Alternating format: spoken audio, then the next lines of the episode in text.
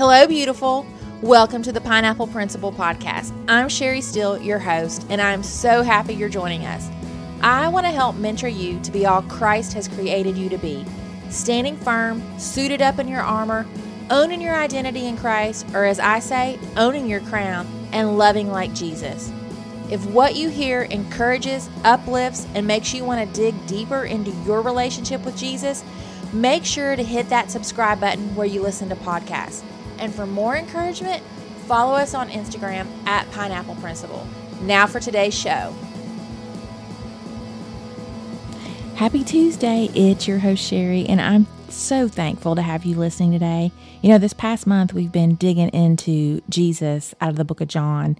We've been in chapter six. We've talked about Jesus being the bread of life and how Jesus was rejected. And today we're going to jump over to chapter 10. And I'm going to start reading today actually from the message version because I want to break this down um, as simple as I can, and I want you to kind of hear it um, more as a story. So we're starting at verse um, one, and this is Jesus talking. He says, Let me set this before you as plainly as I can. If a person climbs over or through the fence of a sheep pen instead of going through the gate, you know he's up to no good a sheep wrestler. The shepherd walks right up to the gate. The gatekeeper opens the gate to him, and the sheep recognize his voice. He calls his own sheep by name and leads them out. When he gets them all out, he leads them and they follow because they are familiar with his voice.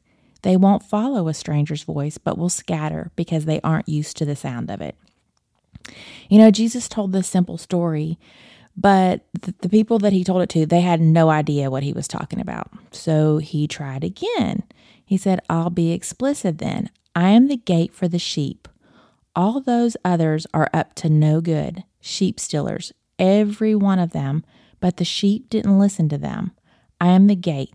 Anyone who goes through me will be cared for, will freely go in and out and find pasture. A thief is only there to steal and kill and destroy. I came so they can have real and eternal life, more and better life than they have ever dreamed of. I am the Good Shepherd. The Good Shepherd puts the sheep before himself, sacrifices himself if necessary. A hired man is not a real shepherd. The sheep mean nothing to him. He sees a wolf come and he runs for it, leaving the sheep to be ravaged and scattered by the wolf. He's only in it for the money. The sheep don't matter to him. I am the good shepherd. I know my own sheep, and my sheep know me. In the same way, the Father knows me, and I know the Father. I put the sheep before myself, sacrificing myself if necessary. You need to know that I have other sheep in addition to those in the pen. I need to gather and bring them too. They'll also recognize my voice. Then it will be one flock, one shepherd. So let's break this down for just a few minutes. You know, the shepherd's main job was to keep the sheep safe and provide for them. He protected them from animals wanting to kill them, eating, you know, bad plants that could harm them. The sheep knew their shepherd's voice. He knew to follow them for, or to follow him for safety, for food. And Jesus was trying to explain that he was the good shepherd. He knows us. He knows how to care for us. He knows our thoughts, our feelings, you know, what makes us happy, sad, scared. And if we've given our heart to Him, we know His voice. And that should be the voice we listen for. You know, this world can get really noisy, just like that hired hand he referred to, all those other noises like people and things of the world, you know, people in your life who may not follow him or people who only care about themselves.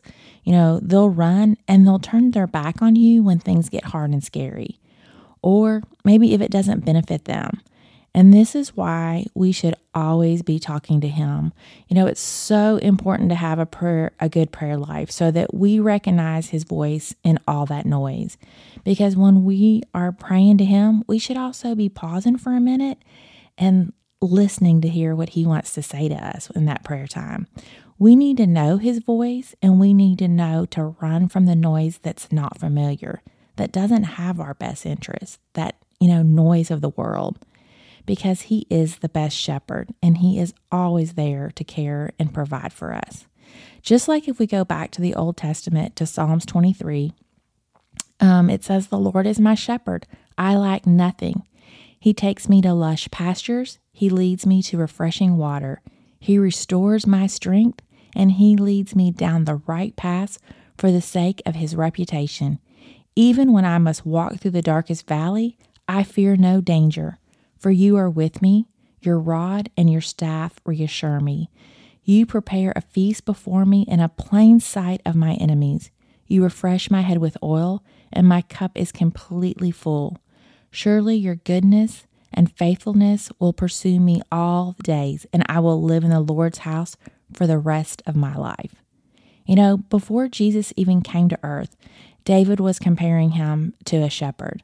You know, David was a shepherd himself before he was a king, and he knew the shepherd and the sheep's relationship. And he's saying that he depends and trusts God to meet his needs, just like that sheep does to that shepherd. He's saying he knows he'll go through hard times, but he knows God will not leave his side. That and God will do that for you.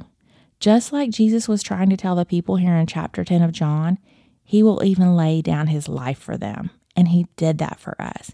He came to be sacrificed.